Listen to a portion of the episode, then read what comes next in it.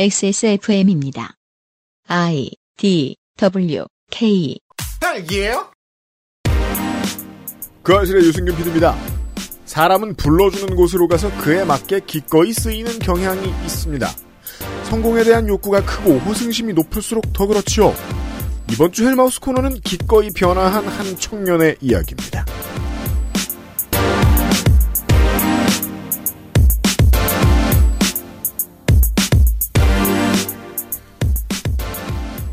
여러분 안녕하세요. 유승균 PD입니다.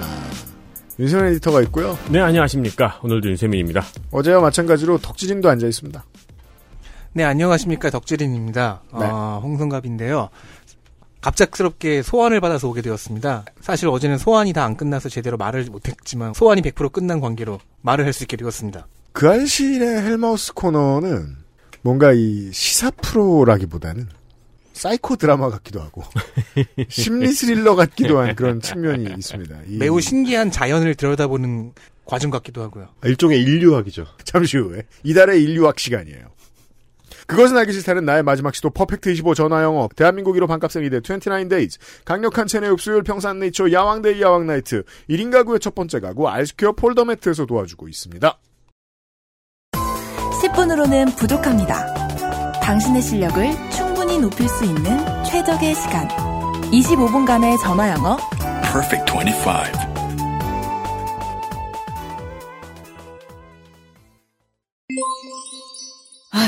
니는 허구한 날 나가지도 않고 하루 종일 맨바닥에 뒹굴뒹굴 대체 어쩌려고 그랴?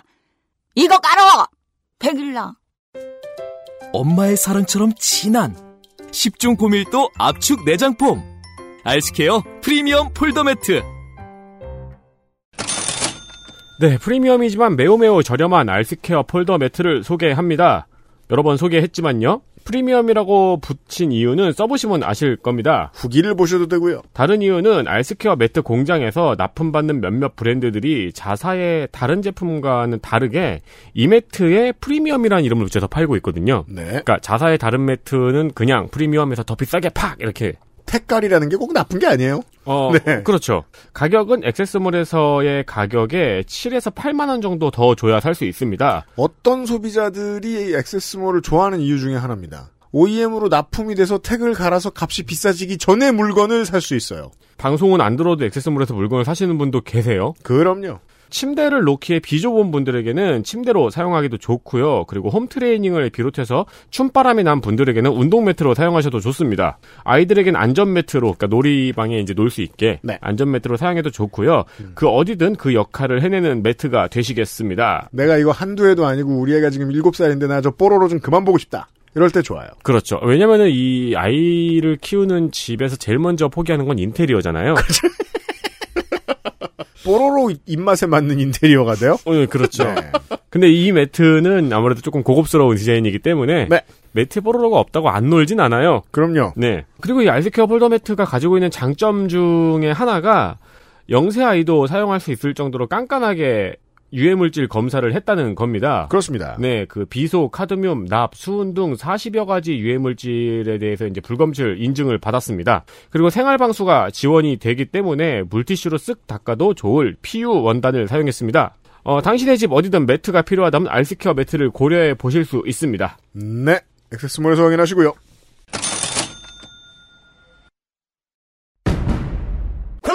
가짜뉴스를 헬로보내 헬마우스입니다. 모멸감을 주고 모욕감을 주고 치가 떨리게 하는 거 거짓말 좀 하지 말란 말이야 이 새끼야 대단한 얘기가 아니에요. 가짜뉴스 만드는 유포자수는 너무 많고 그 새끼를 아무렇게나 만들어도 다 퍼뜨려주고 저 오물들을 치우려면 누군가는 오물통 속에 뛰어들어서 그 오물을 뒤집었을 각오냐 가짜 뉴스 확인 과정 헬마우스 코너 podcast edition 자, 헬마우스 코너입니다. 헬마우스님이에요. 안녕하세요 헬마우스입니다. 이번 주의 이야기를 이제 대비하기 위해서 제가 어, 토마토 주스를 들고 왔습니다. 듣다 보면 HP가 쭉쭉 이야기이기 때문에 토마토 주스에 대한 속설 중에 그런 것도 있잖아요. 해독작용이 있다. 디톡스도 필요하기 때문에. 그러니까 이게 네. 진짜 이게 헬마우스 코너에 대한 팁이에요. 우리가 이 헬마우스가 아닌 상태에서 이분들을 접하면은 분노에 몸이 떨리잖아요. 그렇죠. 네, 근데 이제 헬마우스를 통해서 접해야 웃을 수 있다. 그럼요. 네. 네. 저는 가끔씩 그- 제가 선거에서 주로 극우를 많이 다루지 않습니까? 음.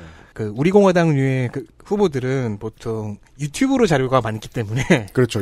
다 아니라. 보다 보면은 관련 영상이 자꾸 이분들이 떠요.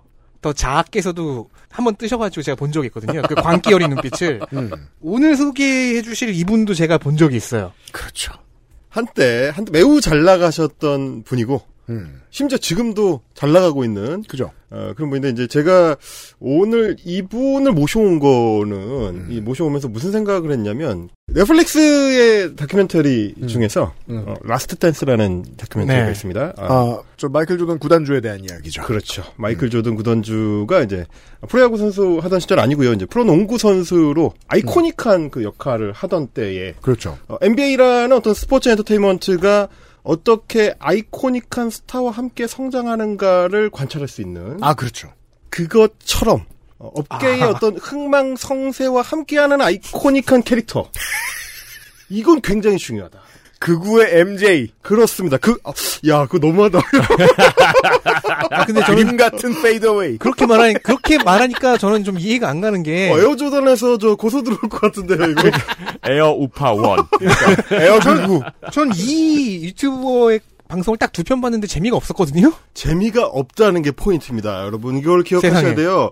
헬마우스를 통해서 뭐 윤서인이나 뭐 성제준이나 이런 어떤 극우 유튜버들을 접하시는 분들이 가끔 잘못 생각하시는 경우가 있어요. 그래서 아직 어떤 내성이 떨어지시는 상태에서 내공이 아직 이제 딸리는 상태에서 그분들을 직접 마주하려고 하는 그런 어떤 어 뭐랄까요 이제 경솔한 행동을 하시는 그렇죠. 경우들이 있는데 음. 내상을 잊게 됩니다. 아, 이게 심지어 재미도 없는데.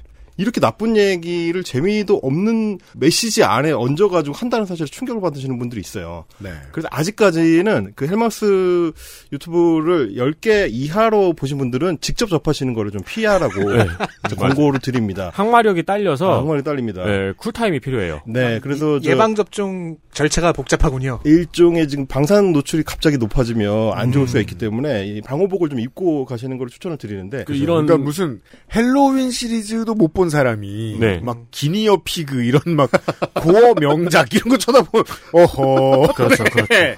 그 Last Dance의 MJ처럼 우리 이제 제가 오늘 가져온 성제준이라는 우파 유튜버의 어떤 아이코닉한 존재 이 존재의 그 이력과 변화를 따라감으로써 이 업계가 어떻게 변화해 왔는지를 우리가 좀 관찰할 수가 있습니다. 네. 제가 그래서 아까 이제 일종의 인류학이다라고 말씀을 드렸던 거는 인류학 과정을 그 추적을 해가려면 어떤 존재를 하나 이렇게 딱 찍어야 되거든요. 아 그렇죠. 네. 오세아니아 지역의 어떤 부족의 흥망성쇠를 관찰하면 음. 그 지역에서 사람들이 어떻게 살아가는가를 알 수 있듯이 다큐멘터리 3일 같은 거예요. 그렇죠. 그렇죠, 그렇죠, 네. 그렇죠. 인간극장에서 이제 한 명을 찍어야 그 사람이 어떤 어떤 이제 계층이나 어, 인물상들을 대변하듯이 음. 성재준 TV를 운영하고 있는 이 성재준이라는 유튜브는 우익 유튜버의 어떤 측면들을 대변하고 있다. 음. 이렇게 좀 말씀을 드리고 싶습니다. 이 성재준이라는 유튜버가 가지고 있는 독특한 전형성이 업계를 대표하는 부분이 있나 보군요. 그렇습니다. 그 중에서도 특히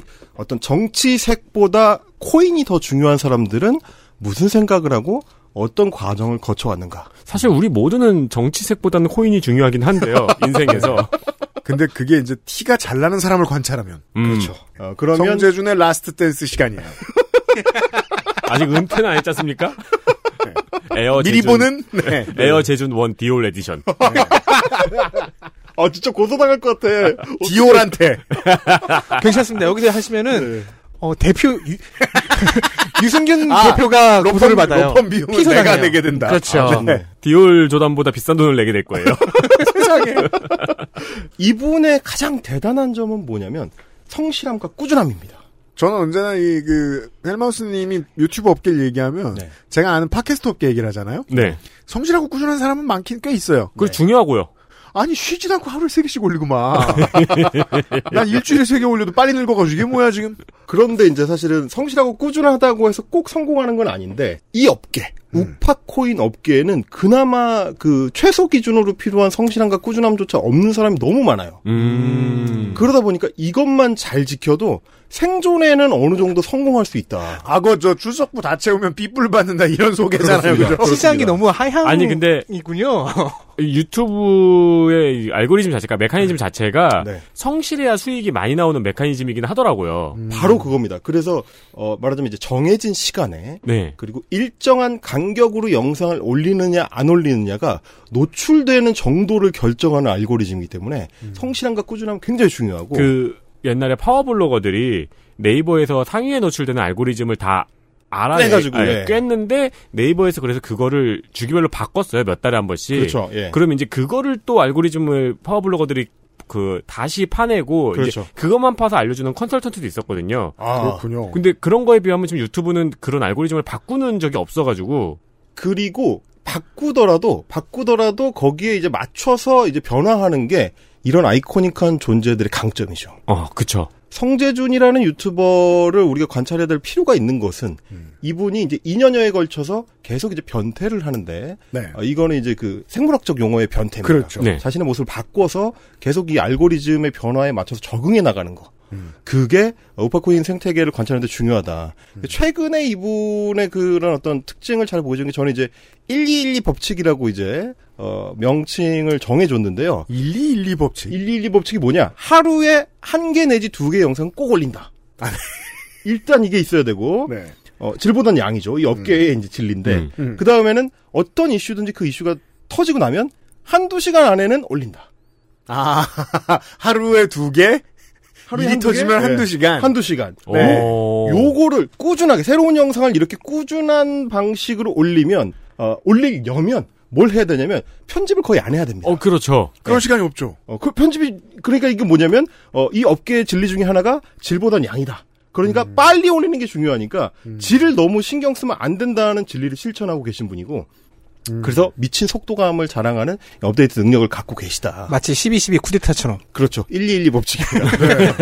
기억을 하시기 이거. 의도하신 겁니까? 전두환이 성공하듯. 그쵸. 이게 왜냐면 이슈 유튜버 세계에서는 속도가 생명인 게 먼저 올려가지고 조회수를 빨아먹은 놈이 이깁니다. 아 그렇구나. 그렇습니다. 뒤늦게 올리면 이미 딴 사람들이 다 봐- 보고 지나간 폐허예요. 이게 그 자리는 그러니까 이슈를 접한 사람이 구글에 검색을 했다고 쳐요. 했을 때 바로 들어와야 되는 거죠. 바로 들어와서 먼저 조회수를 올려놓는 사람이 나중에 검색하는 사람한테도 그 사람께 보이겠네요. 그렇죠. 걔가 다 먹는 거죠. 이런 문제가 있기 때문에 112 법칙이 중요하다. 아, 그러면 우린 유튜브 가면 안 돼, 확실히.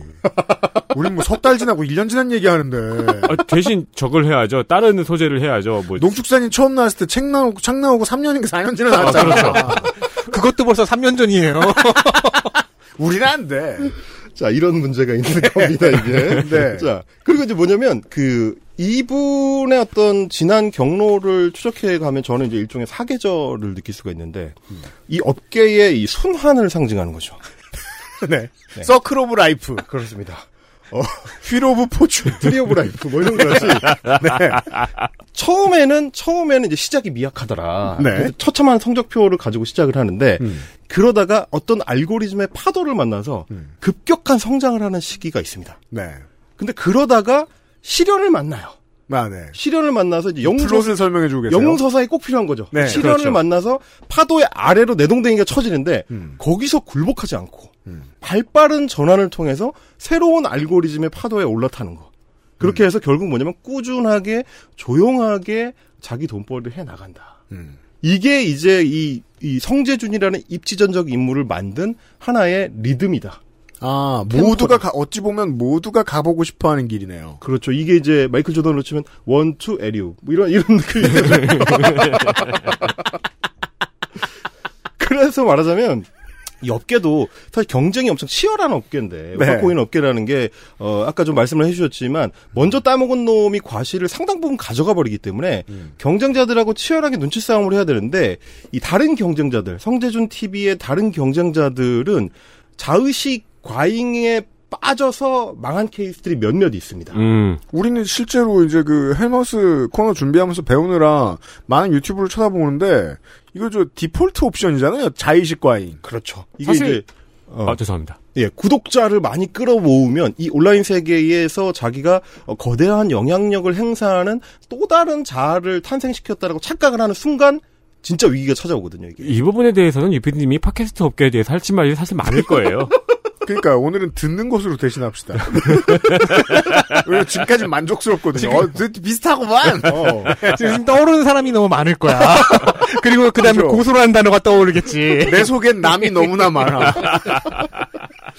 어, 관종 아닌 사람이 쉴 곳이 없어요. 저 같은 경우에는 이거를 네. 그냥 조커 신드롬 같이 보는데, 아, 네. 예, 스스로의 자의식이 너무 강해져서 스스로를 또 빌런화하는 경향도 있는 것 같아요. 그렇죠. 네. 그렇게 해서 어떤 화려한 스포트라이트를 받으니까 음. 이게 이제 알고리즘을 유튜브를 자기가 지배한다. 유튜브의 알고리즘을 내가 지배한다. 그래서 나는 거대한 영향력을 행사했다고 착각을 하다가 꼬꾸라지는 그런 사람들이 워낙 많으니까 이 성제준 TV 같은 어떤 성실함, 꾸준함은 계속 하기만 하면 옆에서 다 자빠져 줍니다. 자빠져 주면서 이 경쟁자들이 명멸하는 그 사이에서 홀로 어, 홀연히 살아남아서 나머지 코인들을 이제 줍줍하고 있다. 아, 그러네요. 아, 음. 존버 전략. 네, 존버 전략. 그래서 지금 무려 무려 어, 구독자가 45만에 달하고 있습니다. 음. 저희가 이 헬마우스 코너를 시작할 때만 해도 33만이었습니다. 음. 반년도 안 되는 사이에 많이 성장했어요. 예, 엄청나게 성장을 했습니다. 저도 이번에 방송 준비하면서 보고 깜짝 놀랐습니다. 언제 이렇게 커졌지? 음. 라고 생각할 만큼 더 중요한 거는 구독자보다 중요한 평균 조회수입니다. 네. 평균 조회수가 꾸준하게 10만에서 20만 회 사이를 찍어줍니다. 와. 그러다가 잘 나올 때는 35만, 40만이 나옵니다. 히트했군요. 어, 그렇죠. 이게, 어, 우파 코인 유튜버라는 그 덕계만 지우고 보면 굉장히 잘 유지되고 있는 성공적인 유튜브 채널입니다. 그렇죠. 네. 구독자 수의 3분의 1은 나온다. 그렇죠. 아마 이 숫자가 얼마나 대단한지는 요즘에 많은 분들이 알고 계실 거예요. 저도 처음에는 유튜브 뭐 10만회, 20만회가 우스운 숫자인 줄 알았는데 주변의 친구들이 유튜브에 도전하고 나서 이게 얼마나 대단한 숫자인지 알게 되더라고요. 정말 쉽지 않고요. 또 하나는 뭐냐면 사실 100만, 150만 그 게임 스트리머들도 많은데 그분들도 꾸준하게 20만 회씩을 찍는 게 쉽지가 않습니다. 네. 아, 네, 맞아요. 이게 10분의 1만 돼도 굉장히 모범적인 채널이거든요. 음. 근데 이분은 지금 어 4분의 1, 3분의 1 정도를 꾸준하게 만들어낸다는 거. 음. 상업적으로 굉장히 모범적인 채널이다. 음. 탄탄하네요, 지금. 탄탄하다. 음. 그렇게 해서 어, 앞으로도 꾸준히 극우적인 어떤 그 메시지를 이 발화할 수 있는 이 자기 플랫폼을 구축했다는 점에서 음. 한번 좀 관찰해 볼 필요가 있다. 네. 그렇게 생각해서 오늘 아이템으로 좀 준비를 해봤습니다. 이런 이야기를 오늘 듣게 되십니다. 네. 그, 그전엔 뭐 하셨던 분이었는지 아세요? 아, 이분이 이제 뭐, 뭐 저는 이제 유명하죠. 예, 그 그래요? 사실 사생활을 따로 파지도 않는데 음. 이 우익 유튜브 세계에는 신기한 게 나는 가만히 있어도 온갖 정보들이 그 사람의 사생활에 대한 정보들이 쏟아져 들어오거든요. 아, 그래요? 근데 이분은 이제 이전에 어 굉장히 충격적인 영상으로 유명해지시는 네. 바람에 본인이 이제 경영을 하시던 그 학원에서 근데 거기 네. 경영주 이름이 본인으로 등록이 안 돼 있지 않나요? 본인 어머님이었죠? 그, 그랬을 겁니다. 아마 네. 지금도 아마 그런지는 잘 모르겠는데 음. 어, 지금은 폐업했다고도 하는. 학원에서. 네, 뭐 그런 얘기도 들리고 그 폐업했다는 얘기가 있어가지고 제가 예전에 한번 야 진짜 폐업했나 싶어가지고 이제 팩트 체킹 차원에서 어, 학원에 전화를 해본 적이 있습니다. 아, 그, 아. 왜, 왜냐면 이제 그 검색을 하면 이제 영어 학원 이름이 있으니까 음. 어, 뭐 영업은 여전히 하고 있는 것 같긴 하더라고요. 음. 그 당시만 해도. 근데 뭐 지금은 잘 모르겠고. 하여튼 그런 어떤 특징. 그, 그, 아마 사생활과 관련된 그 학원 이야기가 나오는 배경이 뭐냐면 이분의 독특한 말투. 음. 독특한 어투와 진행 스타일이 이 학원을 오래 경영했던 사람이라는 특징과 좀 겹치는 부분이 있거든요. 네 네. 그래서 이제 말이 어, 끊이지 않으면서 그러면서도 이 사람을 달래는 듯한 어투 네. 그리고 일단은 내 영상을 보고 있는 사람을 나보다 한 수 아래로 이 깔아놓고 이제 판단하는 그 이 배경이 이제 깔려 있는데 그게 이제 모든 학원 선생님들이 당연히 그렇지는 않죠. 음. 근데 이분의 그 학원 강의 영상을 보신 분들은 이 사람이 왜 이런 스타일을 추구하는지를 좀 아실 수가 있습니다. 제가 굳이 또 찾아보라고 말씀을 드리기는 좀 그래요. 그럼 그 제가 그, 그그 영상 중 하나를 좀 봤는데. 일종의 고어 영상이기 때문에 아, 예, 그렇습니다. 전혀 추천하지 않습니다. 네. 네. 그러니까 이제 정리해서 말씀드리면 학생한테 욕설을 막 하는 영상입니다. 아, 그래요? 네. 음. 욕설의 내용이 굉장히 기분 나빠요. 아, 그래요? 너는 그러니까 너는 절대 안 된다. 그 따위니까 그런 네. 인생밖에 살지 못할 거야라고 욕설을 근데 마구 하는. 요즘 같은 세상에 그런 말을 한 영상이 퍼졌는데 매장이 안 되고 지금 매장이 매장을 따로 차려가지고 잘 되고 있잖아요. 그렇죠. 어떻게 된 거야 이게? 네, 이렇게 네. 30대의 젊은 우파 유튜버가 사는 법. 네. 아, 오늘 좀이 깊이 한번 탐구를 해보도록 하겠습니다. 좋습니다. 자, 첫 번째 그 타이틀이 뭐냐면 평범한 진리입니다. 평범한 진리가 무엇이냐? 열심히 한다고 해서 다 잘 되는 건 아니다 챕터. Last Dance 맞아. 아, 네. 이거 저기 자기개발서 코너군요. 아, 그렇죠. 이 우파 유튜버를 관찰하면은 초기에 이거를 이, 이 어떤 절망, 이 어떤 벽을 느끼게 되는데 어, 유튜브라는 매체의 진리 중에 하나예요. 이게 잘 만든다고 꼭 잘 되는 게 아니다. 맞아요. 왜냐면 저도 이제 관찰을 하다 보면은 정부 기관에서 만든 유튜브 채널들이 굉장히 잘 만든 채널들이 많이 있습니다. 네. 영상미도 뛰어나고 음. 내용도 훌륭하고 형식적으로 잘 갖춰져 있는데 아무도 안 봅니다. 조회수가 200이에요. 그게 그게 이제 기존에 영상 일을 하셨던 분들이 유튜브로 들어와서 좌절하는 포인트잖아요. 바로 그렇습니다. 아니 내가 이렇게 영상을 잘 만들었는데 음. 왜 아무도 안 보지? 그리고 저 말도 안 되는 영상을 본다고? 그러니까 저저 편집도 안 한 것 같은 거칠기 짝이 없는 저거를 다들 막 20분씩 보고 있단 말이야. 근데 왜 내 건 안 보지? 이 좌절 포인트를 만나게 되는데 음. 2018년 8월에 유튜브를 처음 시작했던 성제준이라는 청년이 똑같은 벽을 만났습니다. 음. 처음엔 열심히 했나 보군요. 처음에 열심히 했습니다. 심지어 지금하고 비교를 했을 때 편집에 들이는 공이나 컨텐츠를 뭐 준비하는 성의 같은 게 레벨이 다릅니다. 근데 정말 열심히 만든 태, FM. 어, 태가 나요. 음. 그래서 이, 이분이 이제 시작을 책 소개를 하는 유튜브로 시작을 했어요. 네. 그래서 어, 초기 영상들 보면은 이 오프닝 아트도 따로 만들고. 그렇죠. 지금은 없습니다. 오프닝 아, 네. 아트 없고요. 어, 지금은 성재준 TV에 들어가서 영상 클릭하시면 큰 얼굴이 처음에 딱 들어 등장하는 걸로 시작을 저도 하는데 간만에 들어와서 깜짝 놀랐는데 네. 격투 게임의 캐릭터 선택 창인 줄 알았어요. 추미애를 고르고 싶네요. 제일 세 보이잖아요. 지금은 제일 세잖아요. 네. 추미애를 고르고 싶네요. 무려 107 뭐 이런 거 같은 그 느낌인데. 네. 근데 이제 이 당시에는 그 썸네일 없이 오히려 이 영상이 시작하면 이제 오프닝 아트도 만들고 네. 배경 음악도 의뢰해서 아마 따로 만든 것 같아요. 좀 음. 경쾌한 배경 음악도 만들고 상당히 좀 신경을 써서 영상을 만든 태가 납니다. 그래서 당시에 그, 어, 방송의 타이틀이 뭐냐? 성책서. 성제준의 책 읽어주는 서재. 음. 어, 성제준의 책 읽는 서재인데, 극우가 아니었네요. 졸라 진부하죠, 일단. 물론 뭐, 물론 뭐 극우 책만 읽어줬는지는 모르겠습니다만. 네. 아니, 이때 소개했던 책들이 뭐 네. 칼 포퍼의 열린 사회와 그 적들, 네. 하이젠베르크의 부분과 전체, 그리고 음. 총균쇠, 네. 그런 총균쇠는 진짜 리뷰하기 힘들 텐데. 네, 뭐 파우스트 이런 식으로 이렇게 어떤 정치색이 보이지는 않는 네, 그냥, 네. 사회학 서적들을 많이 봤네요. 그렇죠. 총, 총균세는 근데 이제 이분한테 중요한 얘기, 이유가 뭐냐면 총균세는 두껍기 때문에. 네? 두껍기 때문에 중요합니다. 근데 사실 이책 뭔 소리야? 이건 나중에 설명할 수 있어요. 어, 이거 무슨 말씀인지 지금은 잘 이해가 안 되실 텐데, 이분한테 굉장히 중요한 요소입니다. 방금 네. 제가 말씀도 드렸는데 이 책 목록은 어, 어떤 인문학도는 읽었다고 말해야 되는 책들이죠. 그렇죠. 여튼 이때 이때의 프로그램은 어떻습니까? 일단 그 타이틀부터 벌써 진부하다는 느낌을 받으실 텐데 성재준의 책 읽는 서재 같은 제목이 어 슬기로운 의사생활, 슬기로운 작가생활, 슬기로운 짬빵생활, 이 깜빵생활 이런 거 같이 한 한 200개 정도 있을 것 같지 않습니까? 네, 그렇죠. 그런 거랑 똑같이 진행 방식도 굉장히 루즈하고 진부합니다. 음. 제가 이제 그 첫 이 부분을 좀 잘라왔는데 한번 좀 들어보시죠. 네. 안녕하세요. 반갑습니다. 성재준이라고 합니다. 오늘 제가 여러분한테 소개시켜드릴 처음 책은 에, 토마스 소웰의 어, 경작의 검은 베일입니다. 네, 우선 책은 이렇게 생겼습니다. 살림비즈라는 출판사에서 출간을 했고요. 책 두께 같은 경우는 많이 두꺼운 편은 아닙니다. 그래서 한 350페이지 정도 되거든요. 각 주를 포함해서 350페이지니까 주석이나 이런 거 다 빼고 나면은 평균적으로 320페이지 정도쯤 되는 많이 두꺼운 책은 아닙니다.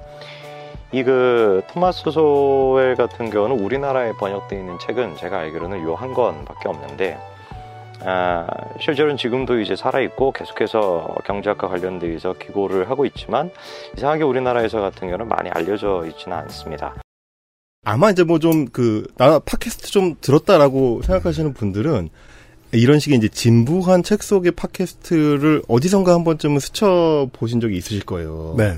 이게 이제 이동진 그 작가님이 하셨던 음. 빨간 책방에 이제 아류들로 이제 급격하게 쏟아져 나왔던 그 팟캐스트들. 하고 좀 비슷한 톤인데 네. 지금 재미없다고 하시는데 왜 재미가 없냐면 방송을 시작하고 지금 1분이 지났는데 음. 아무 정보값이 없습니다.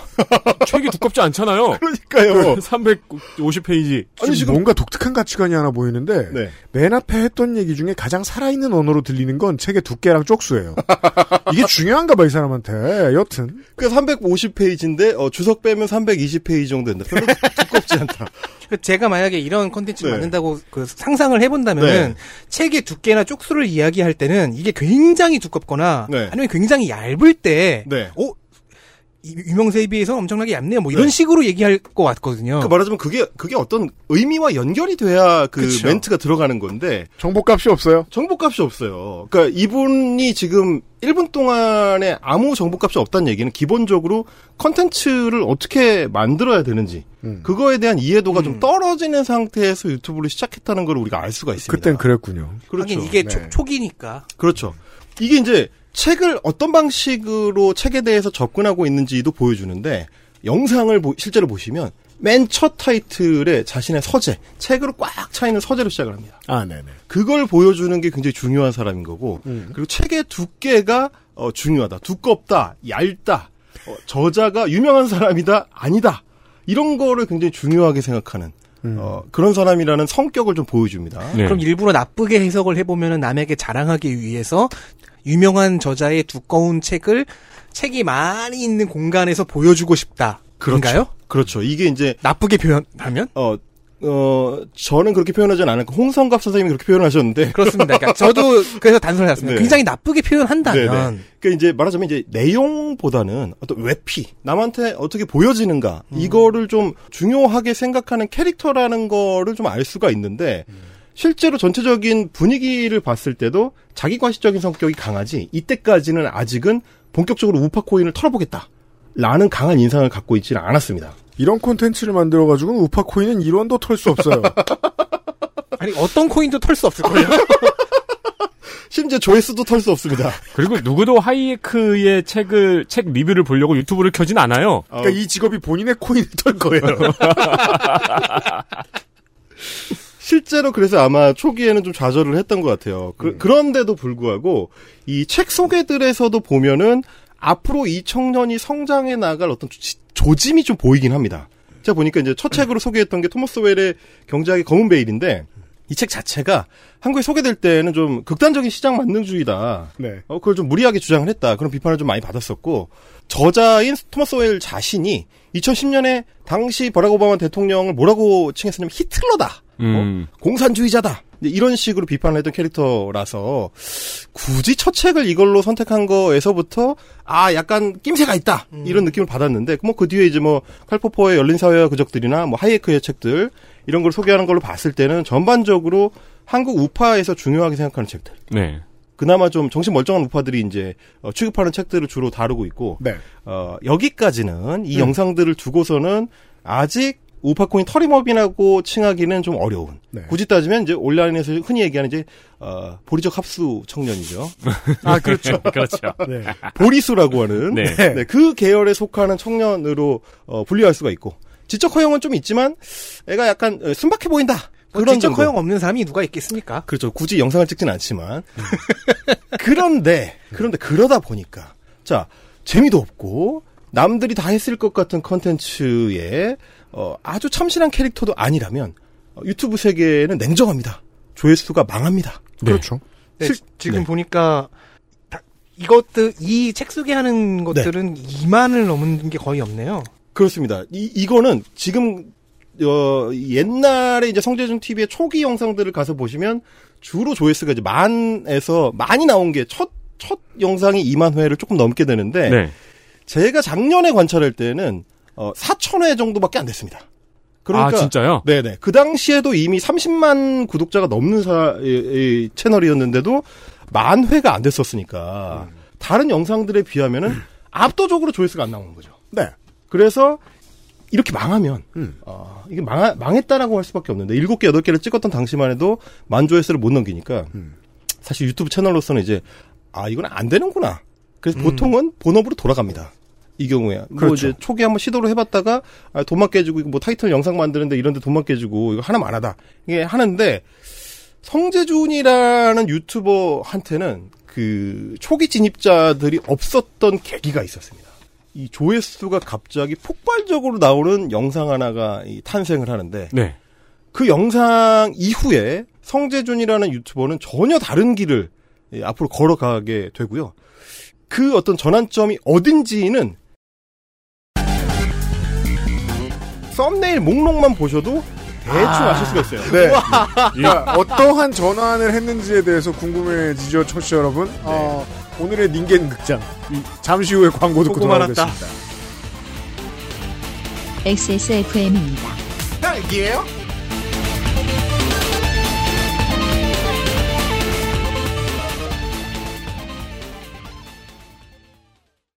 (100%) 국내 생산 유해물질 무첨가 품질은 그대로, 가격은 절반.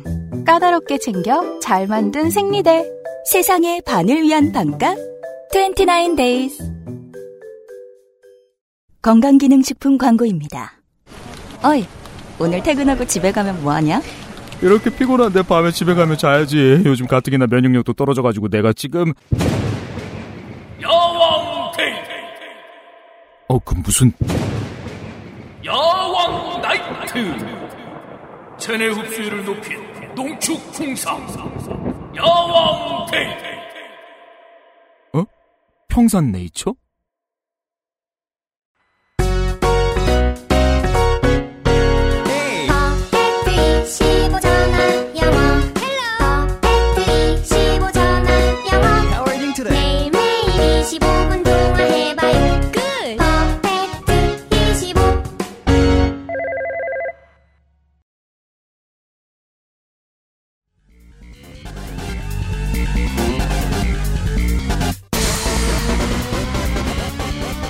딸기예요?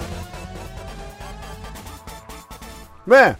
이번 주 금요일과 토요일은 헬마우스 코너로 꾸며드립니다. 책 소개를 해서 금방 망할 유튜버가 어쩌다가 이렇게 탄탄한 네, 업체가 되었는가. 그렇죠. 를 따라가 보고 있었어요. 일단 망한 데까지는 왔는데 네. 망했다고 얘기 들었는데 찾아가 봤더니 책 리뷰도 아니고 뭔가 달라져 있어요. 그렇죠. 손님들은 많고. 그렇죠. 그래서 어디가 달라졌는지를 보려면 이 썸네일을 쭉 내리셔가지고 2년 전, 1년 전, 2년 전 그쯤으로 가보시면 색깔이 확 달라지는 포인트가 있죠. 지금 보면. 네. 그 앞에 제가 말씀드렸던 서재를 배경으로 쭉 찍은 썸네일이 있다가 아, 그동안은 똑같았어요, 썸네일이. 책, 책 제목, 그냥 책장, 네. 그리고 그 진행자. 그렇죠. 그랬다 바뀌었어요, 썸네일이. 까만색 배경에 글자만 크게 들어간 썸네일로 딱 바뀝니다. 4.3 사건 설민석의 왜곡이라는 영상. 이게 되게 극적이에요. 바로 그전 동영상에서 괴테를 다루다가 갑자기 설민석을 다뤄요. 그 괴테의 파우스트를 다루거든요. 네. 파우스트에서 아마 현타가 온 것 같아요. 아, 이렇게 나의 인생이 악마에게 빨려 들어가는구나. 아, 그래서 이 방송을, 이 영상을 찍고 그, 그 메피스토펠레스가 메피스토? 펠레스한테 영혼을 판 거죠.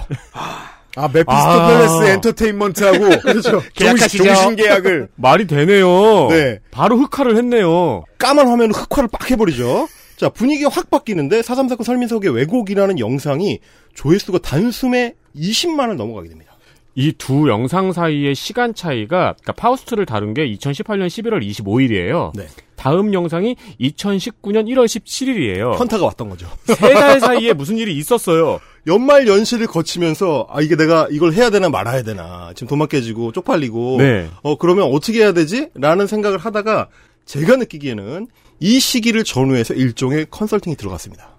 컨설팅이 들어갔어요. 왜냐하면 이분이 이제 나중에 그 윤서인 사단이라고 불리는 네. 우파코인 유튜버들의 어떤 그이 집합 집합 모임 음. 거기에 일원으로 이제 불리게 되는데 이 시기쯤에 어떤 특별한 만남이 있었지 않느냐. 아, 귀인을 만났다. 그렇습니다. 어, 백마 타고 나타난 귀인을 만난 이후에 너는 흑화가 답이다. 라는 컨설팅을 받은 게 아닐까. 네. 라는 추측을 해볼 수가 있고. 아니 실제로 다른 영상들의 시간 텀보다 이 괴, 개태 파우스트와 설민석의 왜곡 영상 사이의 텀이 확실히 기네요. 그렇죠. 컨설팅을 받고 돌아와서 영상을 딱 찍었는데 20만이 빵 터지는 거죠. 네. 그 전까지 한 번도 경험해 보지 못한 세계로. 그러니까 이전 영상들이 뭐 4천회, 5천회 정도였으니까 제가 그때 계산했을 때는 조회수가 갑자기 80배가 폭증을 한 겁니다. 그렇죠. 신세계가 열린 거죠. 그렇죠. 이게 성재준 해골물인 거죠, 이게. 그렇죠. 깨달은 거죠, 이게. 그렇죠. 아, 이렇게 하는 거구나. 아, 원래 옛날엔 토 나왔는데, 지금 마셔보니까 시원하다. 그렇죠. 그렇죠. 해골물이 이렇게 달콤한 거구나, 이게. 남들은 보통 거꾸로 가는데. 해골물 짱이네. 이렇게 간 거죠. 아, 그래서 불을 꺼서 이렇게 썸네일이 어두워졌구나. 그렇죠, 그렇죠. 남들은 불을 켜는데. 그 사실 이거 저 불 켜보면 해골 들고 있는 거예요. 아, 그러네요. 그리고 여기서부터 썸네일이 바뀐 게 뭘 의미하냐면은 네. 이 유튜브식 그러니까 썸네일에 텍스트를 크게 박는 거를 그렇죠. 여기서 사용을 하네요. 강렬하고 굉장히 자극적인 멘트들을 썸네일을 박아놨는데, 그리고 유명한 사람을 인용을 해야 됩니다. 그 4.3 사건 그 영상 보시면 설민석이라는 한국에서 가장 유명한 역사 강사 이름을 거기다 박아놨고요. 네. 그 다음 영상 보시면 KBS 유시민님 베네수엘라 잘 나가고 있나요? 라고 했죠.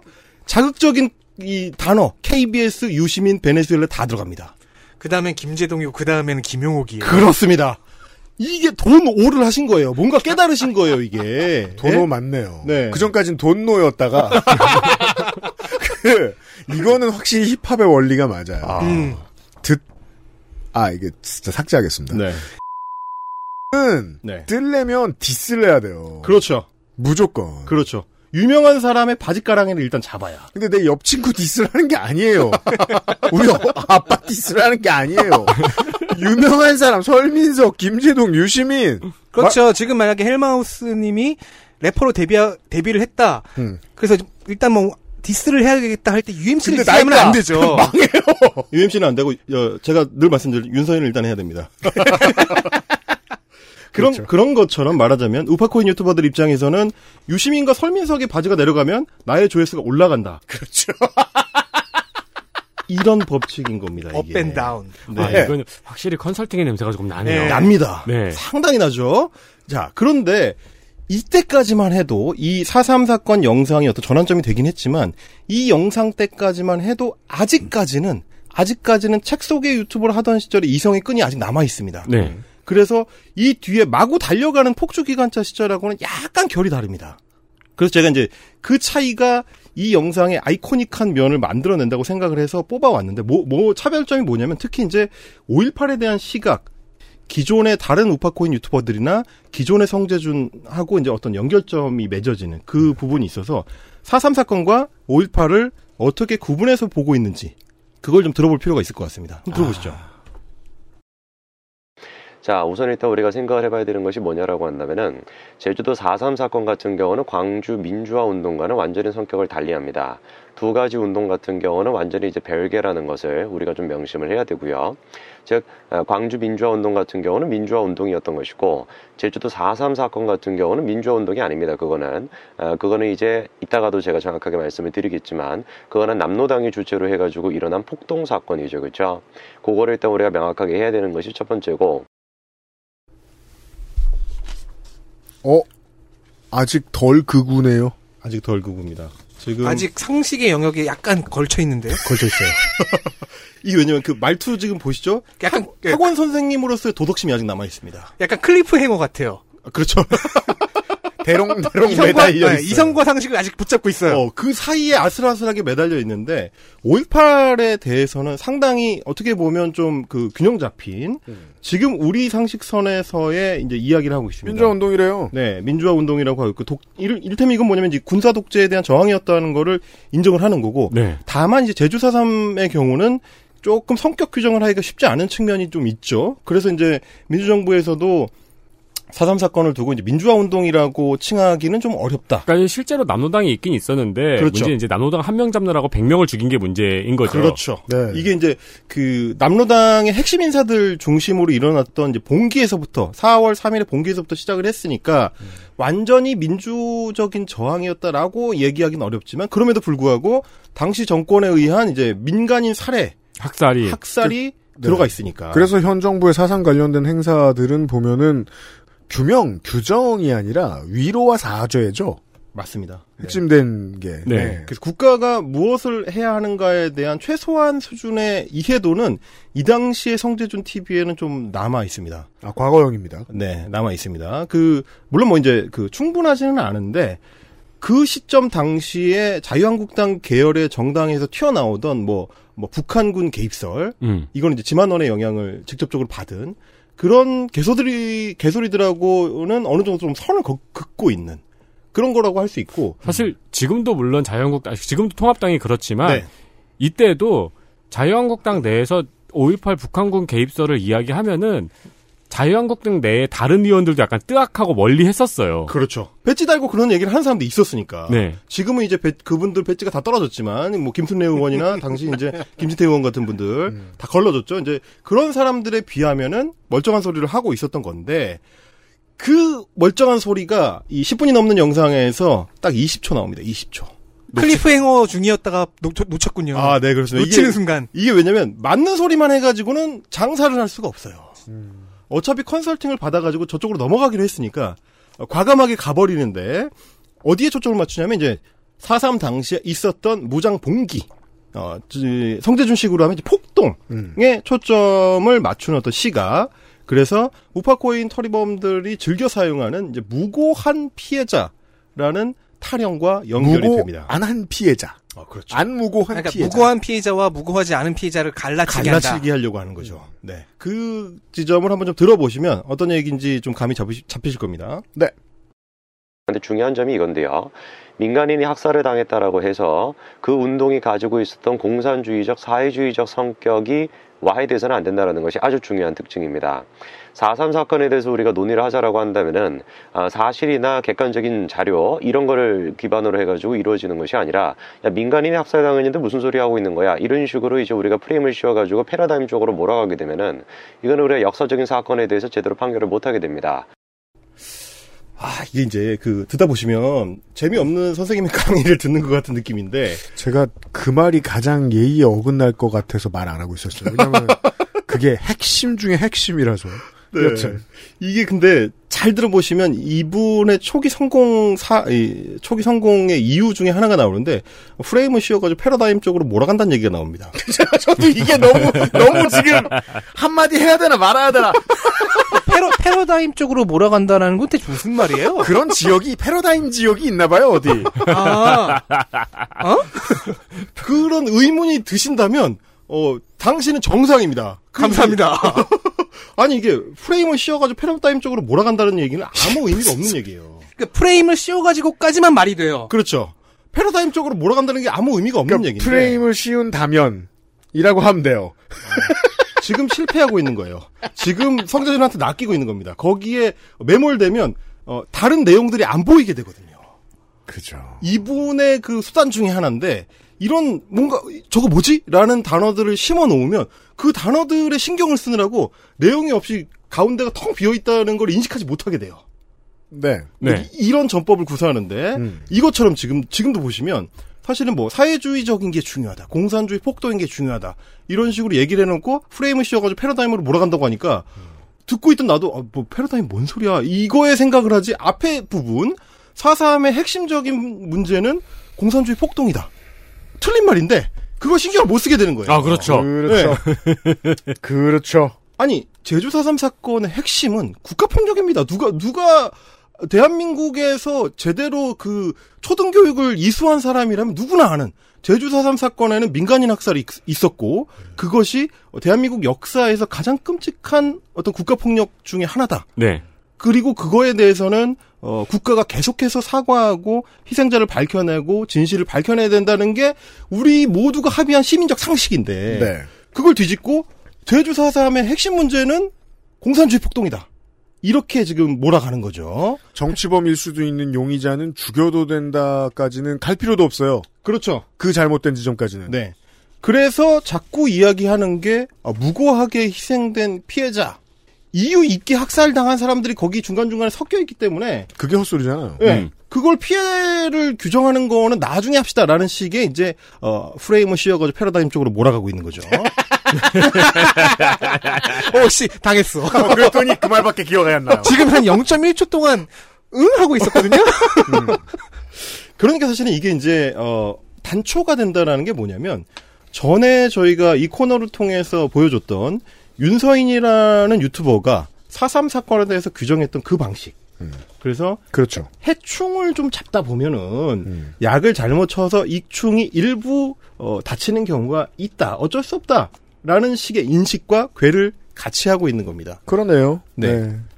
그래, 예. 저의 인식에서는 그게 어쩔 수 없으면 그 국가는 존재할 이유가 없다고 생각하는데. 그러니까요. 이게 그러니까 네. 이 주장 자체가 엄청나게 말도 안 되는 불쾌한 소리라는 거는 설명할 여지가 없죠. 공산주의적 사회적 성격이 있다고 해서 민간인이 학살당했다는 사실을 잊으면 안 되는 게 상식적으로 맞는 말이잖아요. 그건 그건 절대 존재이기 때문에 사실 그걸 흔들 수가 없는 건데 네. 그거를 나중으로 치워놓자. 왜냐하면 우리가 숫자를 정확하게 규정할 수 없으니까. 근데 사실은 민간인 피해자가 정확하게 한 단위까지 몇 명인지 규정할 수 없는 이유는 그게 너무나 엄청난 제노사이드였기 때문에. 네. 그 규모가 컸으니까요. 네.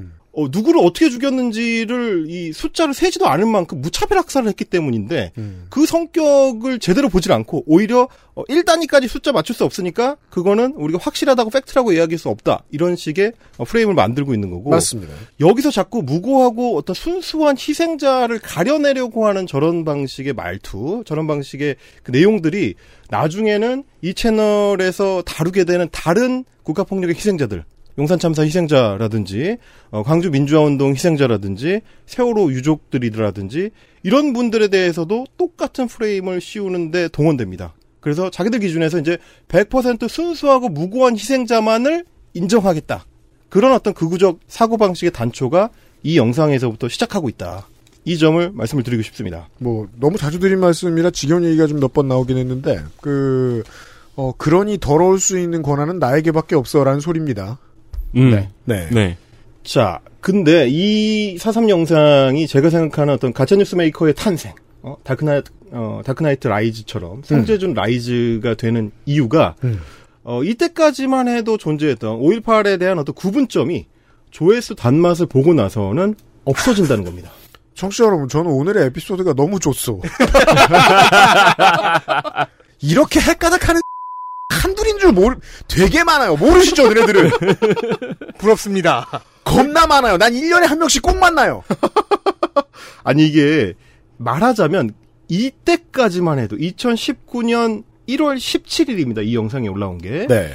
이때까지만 해도 5.18과 4.3을 4.3을 구분은 할 수 있었어요. 구분을 할 수 있었어요. 이상하게 구분했지만 그래도 구분을 했어요. 그렇죠. 민주화 운동이라는 단어도 입에 올릴 줄 알았어요. 그렇죠. 그래서 5.18의 성격 규정을 할 수 있었던 사람이 딱 한 달 뒤인 2월 11일이 되면 전혀 다른 얘기를 합니다. 어디냐면 이제 이 4.3 영상으로 조회수가 폭발하고 주목을 받으니까 이쪽 업계의 이 거인이 극우 유튜버계의 거인이 성재준이라는 젊은 유튜버를 픽업을 합니다. 거인 누구? 아, 펜앤마이크의 정규재 선생님. 아. 저 친구 싹이 보인다. 아. 저 친구 젊은이가 오, 이 사상적 올바름을 갖추고 있다. 구단주이자 선수죠. 그렇죠. 그렇죠. 정규재 씨는.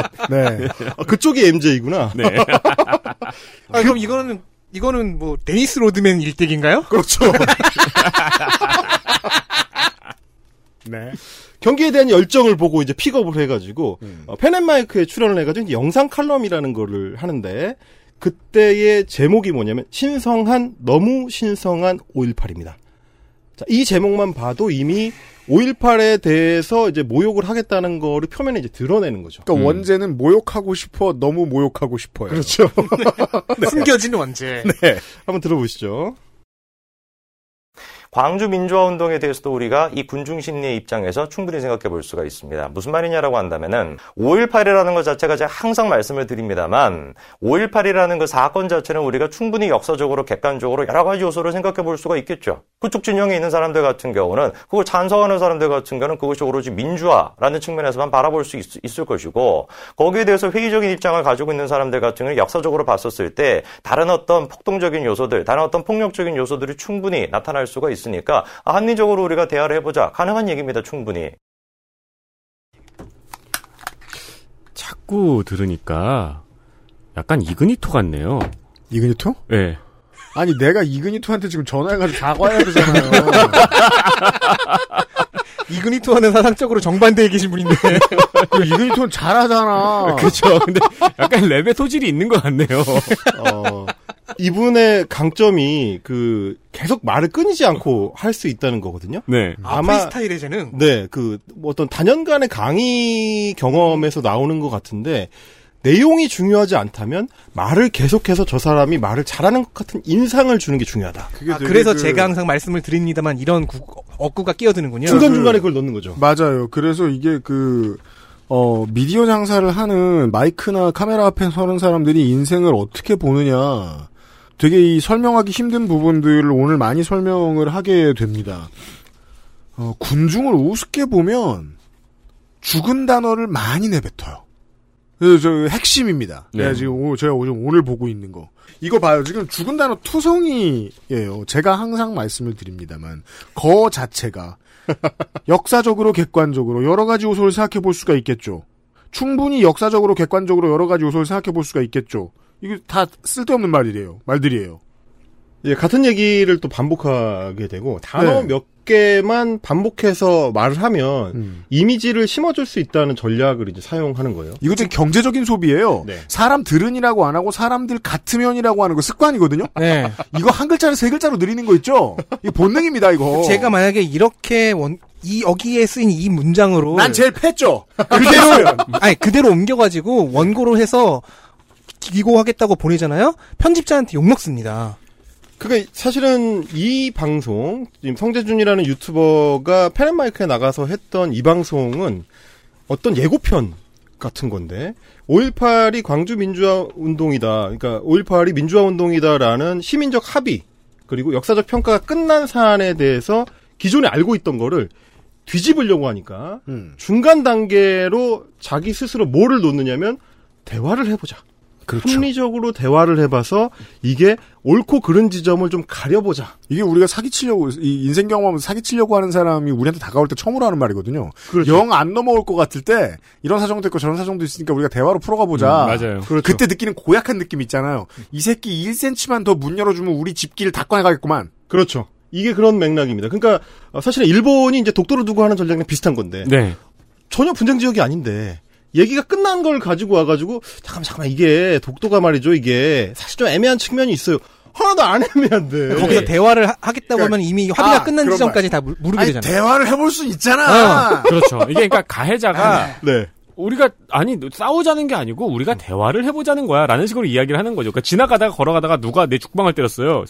놀래서 뭐야 하잖아요. 그러니까 네가 맞을 짓을 했는지 안 했는지 우리 한번 앉아서 차분하게 합리적으로 대화를 해보자. 그리고 아니 네가 방금 맞았다고 하는데 왜 맞은 기분은 내가 드니? 대화를 해볼 수 있지 않아? 그러니까 이런 식으로 아무 주제나 다 던질 수 있어요. 성가봐 너 오늘 죽으면 어때? 야, 그 대화를 해볼 수 있잖아. 막 화를 네가 내, 오늘. 죽지 않아도 돼. 성감에 막 화를 그리고- 내고 죽으라는 게 아니잖아 하면서 거기에 대해 대화를 해보자는 거잖아. 그리고 여기서도 네. 그 앞에서 4.3에서 무고한 희생자와 무고하지 않은 희생자 나눴잖아요. 네. 여기서도 민주화의 측면과 폭동적인 측면이 있다. 두 가지 요소를 또 나누네요. 그렇게 해서 틈을 벌리면 자기들이 원하는 어떤 맥락을 거기에 이제 집어넣을 수 있다고 생각을 하는. 그렇죠. 사실은 그 부분에 대한 사회적 합의는 이미 끝난 상태고 네. 역사적 평가도 끝난 상태이기 때문에 대화를 할 필요가 없습니다. 네. 근데 이 사람들이 대화를 하겠다라고 말하는 지점들은 뭐냐면 북한군이 선동했을 가능성이 있지 않냐? 이런 얘기들. 쐐기를 슬슬 넣고 있는 거죠. 네. 왜냐하면 이 2019년 2월의 상황이 중요한데 그 당시에 김진태, 김순례, 이종명 같은 자유한국당 의원들이 심지어 토론회라는 걸 열어서 5.18의 어떤 민주화 운동적인 성격에 균열을 가하고 싶어서 그런 선동을 하던 시절입니다. 그게 사실 토론회라고 이름만 붙였지 부- 부흥회 아닙니까? 그렇죠. 그뭐 거의 모여가지고 어 김순례 의원은 그 당시에 뭐라 그랬냐면 우리가 방심한 사이에 정권을 놓쳤더니 종북 좌파들이 판을 치면서 5.18 유공자라는 괴물 집단을 만들면서 우리의 세금을 축내고 있다. 이런 말을 그 당시에 그 토론회에서 했었습니다. 근데 이런 말을 하는 사람들이랑 대화를 할 수가 없는 거거든요, 이게. 그렇죠. 굳이 말하자면 역사 왜곡 특별법이 제정되면 범법자가 될 그런 소지가 있는 문제의 발언들을 들어볼 만하다.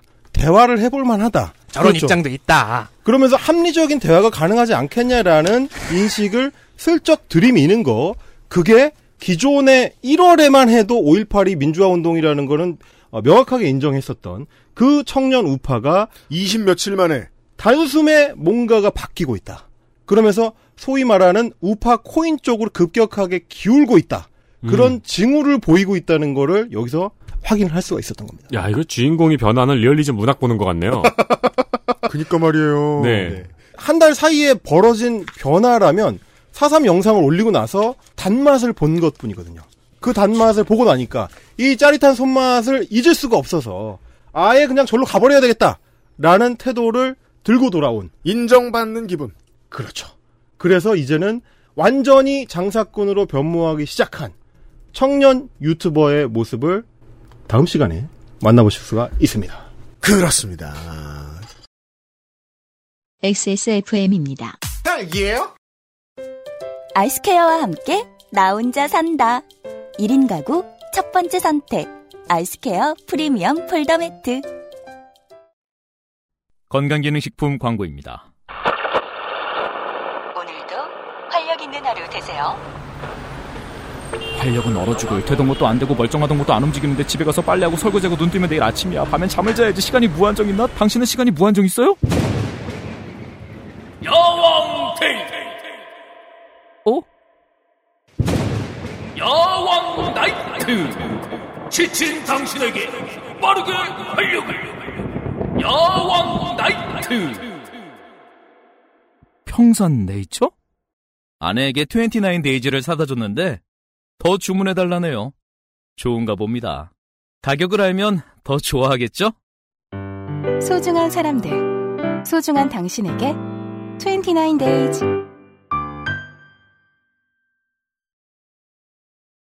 우리가 지금 저 팩트 체크 몇 개를 해드린 걸 제외하고는 저는요 그 인류애를 버릴 수 없는 게 이 사람에 한해서 특별히 이상한 일어난 이상한 일이라고 말씀드리고 싶진 않아요. 네.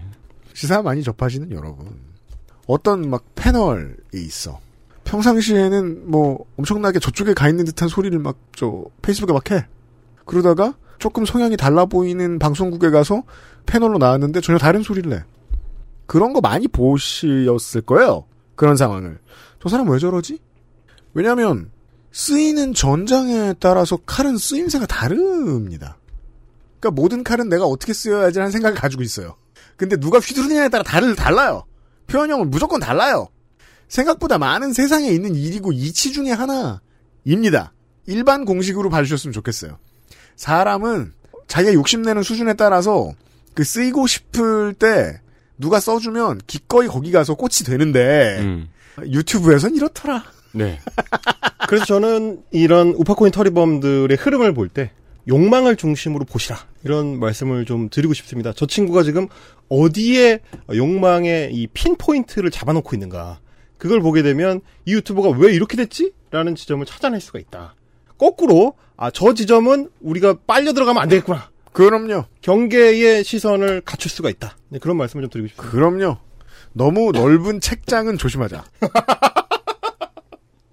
과시욕을 읽어냈어야 되는데. 아, 이게 사실 뭐 오늘 다루는 유튜버는 아닙니다만 이게 굉장히 비슷한 패턴들이 있어요. 음. 극우 코인을 빨고 있는 친구들 중에 오죽하면 유튜브 채널 이름이 이제 지식의 칼이라는 채널이 음, 있습니다. 그쵸. 아, 그것도 나 봤어. 유명하죠. 지식의 칼을 운영하는 분은 음. 어, 자신이 책을 몇 권을 읽었는지를 굉장히 중요하게 생각합니다. 진짜요? 심지어 그것만 따로 주제화 시켜서 만든 영상이 있습니다. 내가 책을 얼마나 읽었냐? 내가 책을 천 권을 읽었다.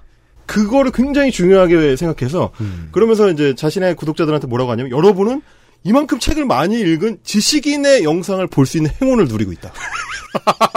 진짜? 어, 정말 자의식의 폭탄이 자의식의 폭탄이 화면 너머로 막 쏟아져 나오는데 와, 저 죽을 것 같다라는 생각이 드는. 근데 실제로는 몇 권 읽었냐 그런 걸 테스트하는 거는 80년대 한국 사회였거든요. 아 그렇죠. 그렇죠. 예. 제가 아는 것만으로도 제 오른쪽에 계신 성가병이 고등학교 때 이미 천 권은 넘게 읽은 것 같은데 80년대 초중 아, 초등학생이었잖아요. 네. 그게 아직 남아있어가지고 90년대 초중반에 내가 그동안 몇 권이 꽂지않고 세보니까 그때 이미 천 권은 넘었더라고요. 그러니까 여러분은 지금 지식인의 방송을 듣고 있습니다. 아니 그렇게 치면 아니 저- 지식인 그 지식인이 늙어서 된 게 나다. 아, 그렇게 치면 저도 만화 더 파이팅이 100권이 넘습니다. 그렇죠. 그러니까요. 벌써 지금 원피스만 해도 90권이 넘었는데. 그럼요. 제가 하시는 말씀 들으면서 얼른 제 인생을 돌이켜봤거든요. 제가 그 밖에 나갔다가 집에 돌아와서 어, 신발 빨래를 한 게 한 2,000일이 넘어요. 그러면은 신발 전문가죠. 여러분은 신발 빨래를 2,000번 넘게 해본 저의 방송을 들을 지금 영광을 누리고 계죠. 내일 또 누리세요. 유승균 PD하고 윤세민 PD하고 소성한 덕질인이었고요. 헬마우스 코너로 다시 돌아오겠습니다. 내일 봬요. 감사합니다. 감사합니다. XSFM입니다. I D W K 딸기예요?